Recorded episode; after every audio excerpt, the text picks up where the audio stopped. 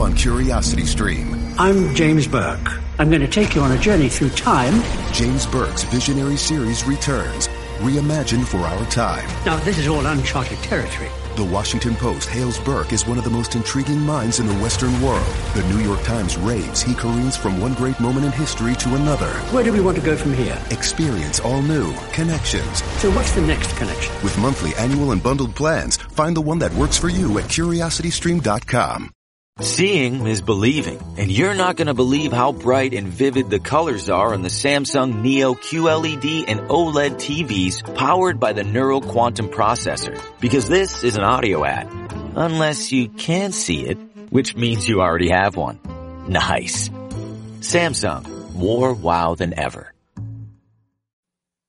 What is up, guys? Greg Ehrenberg here from Stokastic.com, and I'm about to break down the entire fight card. We've got Rafael Fiziev taking on Mateusz Gamrot in the main event on Saturday. Weigh-ins just finished, and here's my breakdown for all of the fights on today's card, who we should be targeting in DFS purposes, a couple of bets that I have, and then also my favorite Reignmakers plays from DraftKings, who are the sponsor of today's show. If you guys haven't checked out DraftKings Reignmakers, sign up using the link below. They offer a totally free starters pack for their PGA and their NFL products. You're going to get a pack of cards that you could use to build out an entire lineup. And it's free. You have a chance to win real cash prizes. So something to take advantage of if you guys have not done it already. And as you come in, do me a favor, like the video, subscribe to the YouTube channel, and let's start breaking down the fights and a pretty good fight card. Quick recap of last week as well, which went uh, really well for me overall, but could have gone really, really well had Valentina Shevchenko ended up getting the decision win as opposed to that fight being a draw.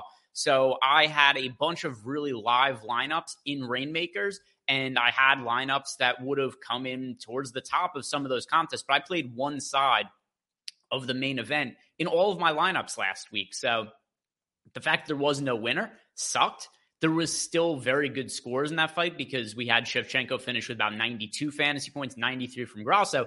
So each of them put up respectable fantasy scores either way. But my best lineups ended up having Shevchenko. I had one that finished just outside the top 10 in each of the rare and the elite con- uh, contests with Shevchenko, and they would have come in second in each of those contests had Shevchenko gotten the nod. So uh, that was definitely a little bit annoying, cost me a few thousand dollars, but still, it was an overall profitable slate. The big hit for me was on a Loopy Godinez to win by submission. So I had her plus 340 by sub and then also had her 13 to 1 for a second round sub. So that ended up making my night overall. And uh, hopefully we get another strong, strong slate this week and no more draws in main events because uh, last week, super annoying. And this is going to be another card where I'm very heavily exposed to the main event. Rafael Fiziev taking on Mateusz Gamrot and one that's lined fairly close. We've got Fiziev sitting at about a minus 160 favorite right now. So slight favorite there towards Fiziev. And I kind of view this as Fiziev early or maybe Gamrot late, potentially going to the judges' scorecards because Fiziev, when you look at his fights, he has been incredible in the first, second round of pretty much all of his fights. And then he kind of starts to trail off in some of the later rounds. Now he's only been in one main event in the UFC, and he actually did hold his cardio up until the later rounds against RDA was actually able to finish RDA in the fifth round of that fight. But you look at some of the other fights that we've seen Fiziev in when he took on Justin Gaethje, for instance, he looked terrific in the first round, slows down a little bit in the second in a competitive round, and then Gaethje was able to take over in the later stages.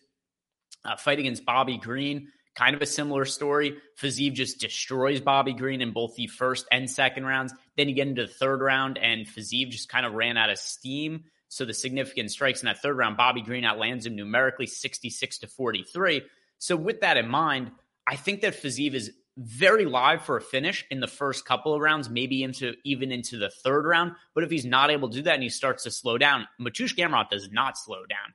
He's not necessarily like the best at anything, but he's a very well-rounded fighter. He does have a good wrestling base, and he is relentless with the takedown attempts. We saw it in his fight against Arman Tsarukyan where Gamrot lands six takedowns and goes for 21 attempts against a very, very good wrestler in Tsarukyan. So Fiziev has great takedown defense, but what is it going to look like in the fourth and fifth rounds if he starts to tire and Gamrot is still pushing a pace? I do think Gamrot could land takedowns in the later stages in that sort of event. Now, also something I think that is worth noting here is that Gamrot, while he's never been knocked out in the UFC, I do question his chin. Knocked down by Jalen Turner, knocked down by Beneil Dariush, knocked down by Arman Tsarukyan. So three consecutive fights that Gamrot's been knocked down. By the way, his UFC debut, he also got knocked down by Guram Kutateladze. So with that in mind, I think that there's some durability concerns on Gamrot being knocked down in three consecutive fights. So that's why my pick for this fight is going to be Fiziev by KO in the second round. He's going to be the fighter I have slightly more exposure to in both DFS, classic contests, and Reignmakers. But this is a fight that I think we want exposure to in all formats, both sides of the fight. I'm going to be all in on this in one side or the other. Lean towards Fiziev, probably like 60 40, maybe 65 35 when I finalize my lineups. Uh, there's a lot of live underdogs that I like for this slate. Gamrot is one of them. Picking Fiziev to win, but it's a fight we want exposure to both sides of. The co-main event, we've got uh, Dan Ige taking on Bryce Mitchell, and Bryce Mitchell looked uh, fairly terrible in his last fight against Ilya Topuria. Now, with that said, Bryce Mitchell has said that he was very sick for that fight, and also Topuria, how good has he looked in hindsight? So, with that in mind, I don't think it's the worst loss in the world for Bryce Mitchell. And I think this is a pretty favorable matchup for him against Dan Ige. Ige has the power to end this fight early, but outside of that, I have to favor Bryce Mitchell to win the majority of the of the minutes in this fight because he lands 3.26 takedowns per 15 minutes, and Dan Ige only defends takedowns at a 56% clip. Pretty much all the times that we've seen Dan Ige lose or struggle in the UFC, it's been because he's been taken down and had opponents control him. So, with that in mind, I think that's the path to victory for Bryce Mitchell. And if he is able to land takedowns, he's going to score massively. Last couple of fights that Bryce Mitchell has won, he scored 123.8 fantasy points against Edson Barboza. He scored 112.6 fantasy points against Andre Fili. And then his other recent wins, 88.1 and 108.2 fantasy points. So uh, Bryce Mitchell's a very good DraftKings score in his wins. He's around a minus 200 favorite for this fight.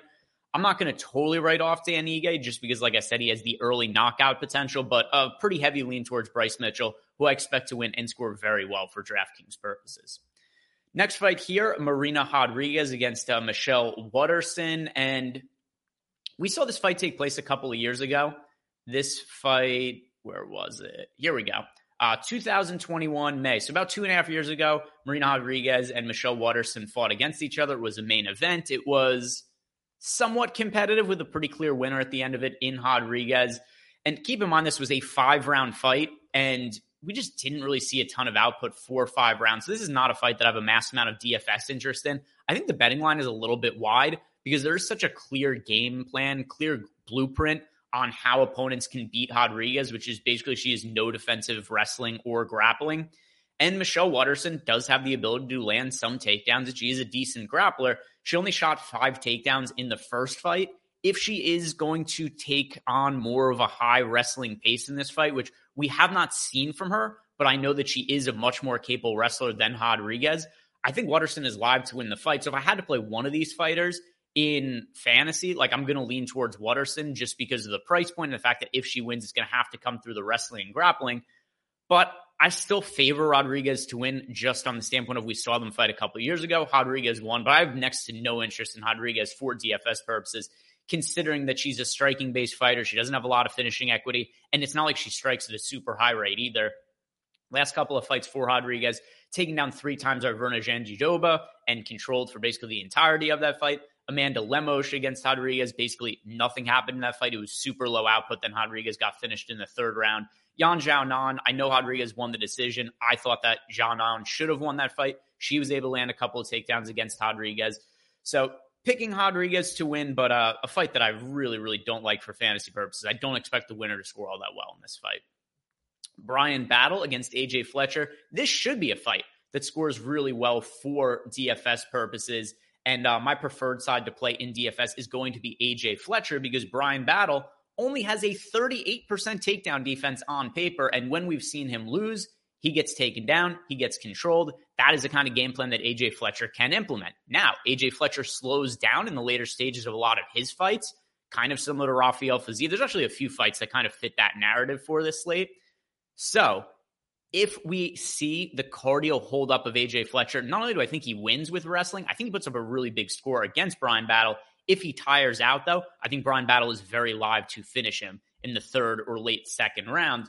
But if the cardio holds up of AJ Fletcher, the fight's probably going to play out like the Rinat Fakhretdinov fight. We saw Fakhretdinov land seven of nine takedowns against Brian Battle and controlled him for 14 minutes and 11 seconds out of the 15 minutes of that fight. Massive amount of control time for Fakhretdinov in that matchup. AJ Fletcher, he comes out and wrestles. I think he could have a lot of success. The question just becomes does his cardio hold up? I think the line is a little bit too wide in this fight. So I do like betting on AJ Fletcher as an underdog, considering he has a very clear path to victory if he's able to get his wrestling and grappling going. And if we look at AJ Fletcher, and some of the wrestling success that he has had at times in his fights, AJ Fletcher has landed. Where is it here? Four takedowns in his fight against Matthew Semelsberger. That was his high watermark. Four takedowns, went four of six in that fight. Did end up getting tired in the later stages of that fight, which is why he ended up losing. And then you look at some of his other fights. Lost to Ange Loosa, ends up getting a submission win over Themba Gorimbo. But the fight against Ange Loosa, in hindsight, you know, doesn't look quite as bad because Loosa has looked really good in recent fights. But I'm hoping that AJ Fletcher implements some of that wrestling based game plan that we saw against Matthew Semelsberger, who landed four takedowns. If he does that against Brian Battle, he wins and he probably scores pretty well as an underdog as well. Ricardo Ramos taking on Charles Jourdain. And this is another fight where I like the underdog. I like Ramos. I like him at plus money. I like him at the cheaper price point on DraftKings. I also like the fact that in the ownership projections we have at stokastic.com, which if you guys want to sign up for an MMA package, got links included below in the description box. And uh, the thing that I use the most that we have at the site is ownership projections, really important for MMA. Ramos is projected for 23.8% ownership, and Jourdain is projected for 33.5. I do think this is a pretty close fight, but another matchup here where Charles Jourdain has 48% takedown defense. Hamosh lands 2.58 takedowns per 15 minutes, and we've seen him more active looking for takedowns in his recent fights. He had the fight against Danny Chavez where he didn't, but that's because he won by knockout in a minute.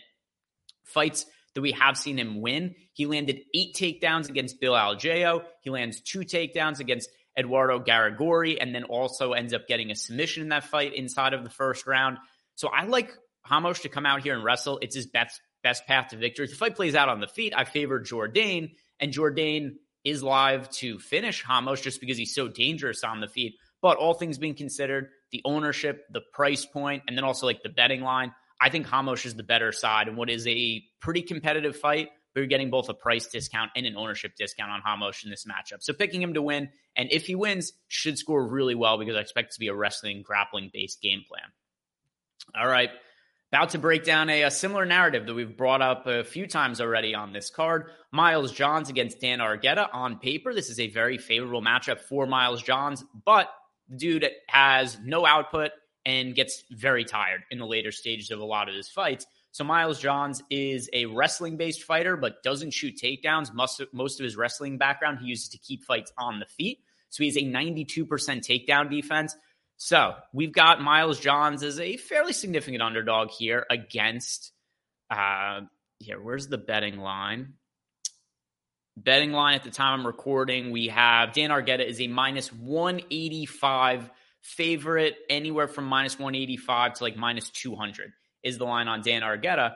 And Argueta, by the way, had a brutal weight cut. So one of the reasons, actually the main reason that I was waiting to record this video today is because most fighters weighed in and made weight pretty early, but Dan Argueta didn't weigh in until there was like 10 minutes left, five minutes left in the weigh-in period. And there was a point where I was wondering, like, is Dan Argueta just not going to weigh in? He finally shows up. He looked very sucked out. And then also was wearing sunglasses. I, I didn't think he looked very great physically on the scale. Did make weight, so that's a positive for him at the very least. But now I kind of question what his cardio is going to look like in the later stages of that fight. And if he's not going to be able to land takedowns in the early going, I think it could be a struggle for him. In the in the third round, if this wasn't for the weigh-in issues for Argueta, I would expect him to be able to take over the fight because that's when Miles Johns typically ends up slowing down. I thought maybe the cardio difference could be something that lets Argueta score decently for fantasy purposes. But considering how poor he looked on the scales and also the fact that Johns has 92% takedown defense, um, this is a fight that I don't have all that much interest in. And if Johns is able to defend the takedowns and win, he's just not a very good DraftKings scorer. So, uh, fight that I'm mostly going to be passing on for DFS purposes. Tim Means against Andre Fialho. This should be one of the better scoring fights for DFS purposes.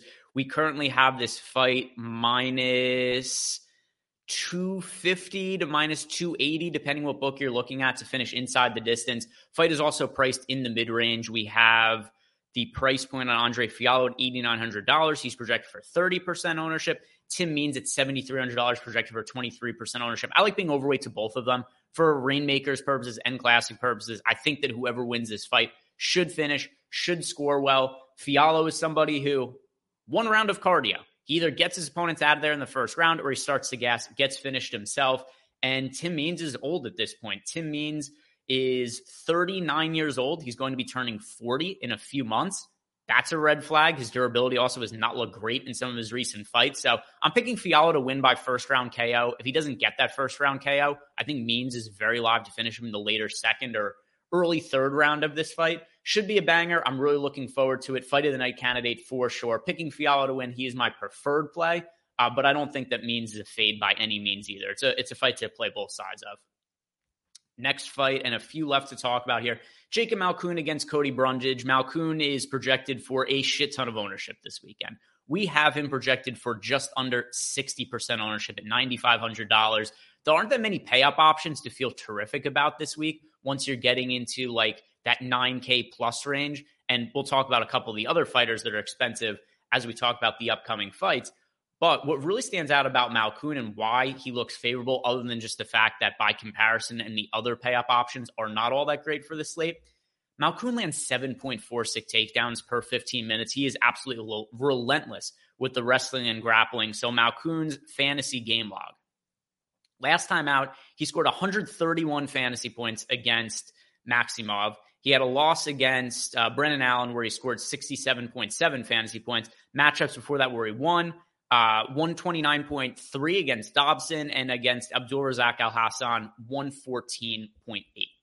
In wins, Malkoun scores extremely well. He's a nearly minus 700 favorite, so he's very likely to win. If he wins, we've seen his wins, he scores 110 plus fantasy points. So, with that in mind, I have to not only pick Malkoun to win due to how big of a favorite he is, but I also have to target him pretty heavily in DraftKings Classic and Reignmakers contest just because he breaks slates whenever he wins. $9,500, not always a price point I like paying up for, but I find it to be a little bit unavoidable on this slate, especially when you consider that some of the other pay up options, like uh, Mizuki Inoue and Tamires Vidal, I kind of question what their upside looks like in their matchups. Few fights left to talk about. Muhammad Usman against Jake Collier. And uh, this is a super, super low level heavyweight fight. I have to pick Collier to win based on how I break down fights because there is so much more output on the Collier side. I don't have a massive amount of interest in this fight from a DFS purpose. I'm going to be playing more of Collier than I am of Usman, especially when you consider that Collier only projected for 22.8% ownership as a slight underdog. Usman as the slight favorite project for 27% ownership. So I am going to be picking Collier to win. I also think he's worth betting on because of the difference in output. He lands 5.81 significant strikes per minute. Usman lands 0.92. I know that Usman is probably the one who's more likely to land the takedowns, and Jay Collier himself doesn't have the best cardio in the world, but neither does Usman. Like Usman's been very unimpressive to me in the time we've seen him in the UFC. Even his win over Zach Pauga to win the Ultimate Fighter and end up getting his UFC contract, he, he looked like shit in that fight. He lost the first round. He did hardly anything. He was also fighting Pauga, who's a light heavyweight that was fighting up at heavyweights, who is massively undersized. And then we just see in the second round, Usman's able to land a strike that knocks out Pauga. It was a jab, but just look at this output for Usman. That fi- that fight against Pauga finished in the second round, lands 12 significant strikes. His last fight was a decision win over Junior Tafa, which was just an absolute stinker of a fight mostly took place up against the cage in the clinch. When it was on the feet, Usman was getting hurt with every single strike that landed on him, and then he was desperately wrestling, and Junior Tafa just had no takedown defense to be able to do anything about it. So Usman wins the fight and lands seven significant strikes. We see him two fights in the UFC. He's fought a total of four plus rounds and landed 19 significant strikes. If this fight takes place on the feet, like I just can't expect Usman to be able to keep up with the output of Jake Collier, considering his striking stats to this point. So it's a really low priority fight, but I'll favor the Collier side just due to the output. Also, a plus 125, I think that's worth betting because of the difference in significant strikes. If Collier is going to land five strikes for every time Usman lands one, even if Usman strikes have more pop, I think Collier will ultimately end up winning a decision. Mizuki Inoue taking on Hannah Goldy, and Inoue is a massive favorite, but who knows what the hell we're getting out of her in this fight because she has not fought since August 22nd of 2020. Three plus years since she was last in the UFC. She's dealt with some injury issues, some uh, outside issues that have also kept her outside of the octagon. So long layoff. She's coming back to fight Hannah Goldy, and she was not a great DraftKings score when we actually saw her active in the UFC. She's a big favorite against Hannah Goldy, but I just don't want to pay up for a fighter who I don't think has all that much scoring upside. She's $9,200 on DraftKings, still projected for around 30% ownership. And there's just so many fights that are live to finish that we've already talked about here. So this fight, another one, just don't have all that much interest in. Picking Mizuki Inoue to win, but as far as DraftKings goes, classic contests, Reignmakers, hard to really be one that we want to invest in. Kind of a similar story here to an extent. Tamires Vidal against uh, Montserrat Rendon. Super, super low level fight. Each of them have only a handful of professional fights. Vidal 7 and 1 as a pro. Rendon 5 and 0. This is also a fight that is north of minus 200 to go to the judges' scorecards. So, with that in mind, like Vidal, who we saw finish Ramona Pascual in her UFC debut, cool, but Pascual is not a UFC level talent, and there's just so little tape on both these fighters, Rendon and Vidal. They're both very green in their careers. That like, what are we really going to be getting out of them? It's hard to have a whole lot of confidence in anything. I'm going to lean on the fact that at the at the books, this fight is minus 200 to go to the judges' scorecards. You got Vidal is nearly a minus 300 favorite. So I pick her to win, and I'm going to pick her to win by decision based on the betting odds as well. But she's projected for 35% ownership at 9,000. Like if I had to play one side of the fight, I'd lean towards Vidal, but I also don't want to play her as chalk at 9,000. So getting back to the Malkoun point, this is why I'm favoring and why I'm going to be targeting Jacob Malkoun, even at his high ownership and high price point, because I don't have all that much interest in Vidal or Mizuki Inoue at $9,200 and 9,000. And those are all of the fights, all the fighters that we have the option to pay up for if we're going to be on the expensive end of extra salary to save this weekend. So, uh, with that in mind, Tamires Vidal, somebody who I'm going to be underweight to the field to for DFS purposes, even though I am picking her to win. that is going to wrap up today's show. If you guys have any questions or comments for myself, let me know below in the description box. I do expect there to be a lot of upsets on this card, a lot of live underdogs. So should make for some interesting lineup construction. Please, judges, no screw jobs, no draws. Don't want any of that nonsense this week. Let's just play this straight and hopefully everything works out in our favor. Thank you very much for watching, guys. If you have not done yet, like the video, subscribe to the YouTube channel. Have a great weekend. With lucky landslots, you can get lucky just about anywhere. Dearly beloved, we are gathered here today to. Has anyone seen the bride and groom? Sorry, sorry, we're here. We were getting lucky in the limo and we lost track of time. No, Lucky Land Casino, with cash prizes that add up quicker than a guest registry. In that case, I pronounce you lucky. Play for free at LuckyLandSlots.com. Daily bonuses are waiting. No purchase necessary. Void where prohibited by law. 18 plus. Terms and conditions apply. See website for details. Okay, round two. Name something that's not boring. A laundry? Ooh, a book club. Computer solitaire, huh? Ah, oh, sorry. We were looking for Chumba Casino. That's right. ChumbaCasino.com has over 100 casino style games. Join today and play for free for your chance to redeem some serious prizes. ChumbaCasino.com. No purchase necessary. Full prohibited by law. 18 plus terms and conditions apply. See website for details.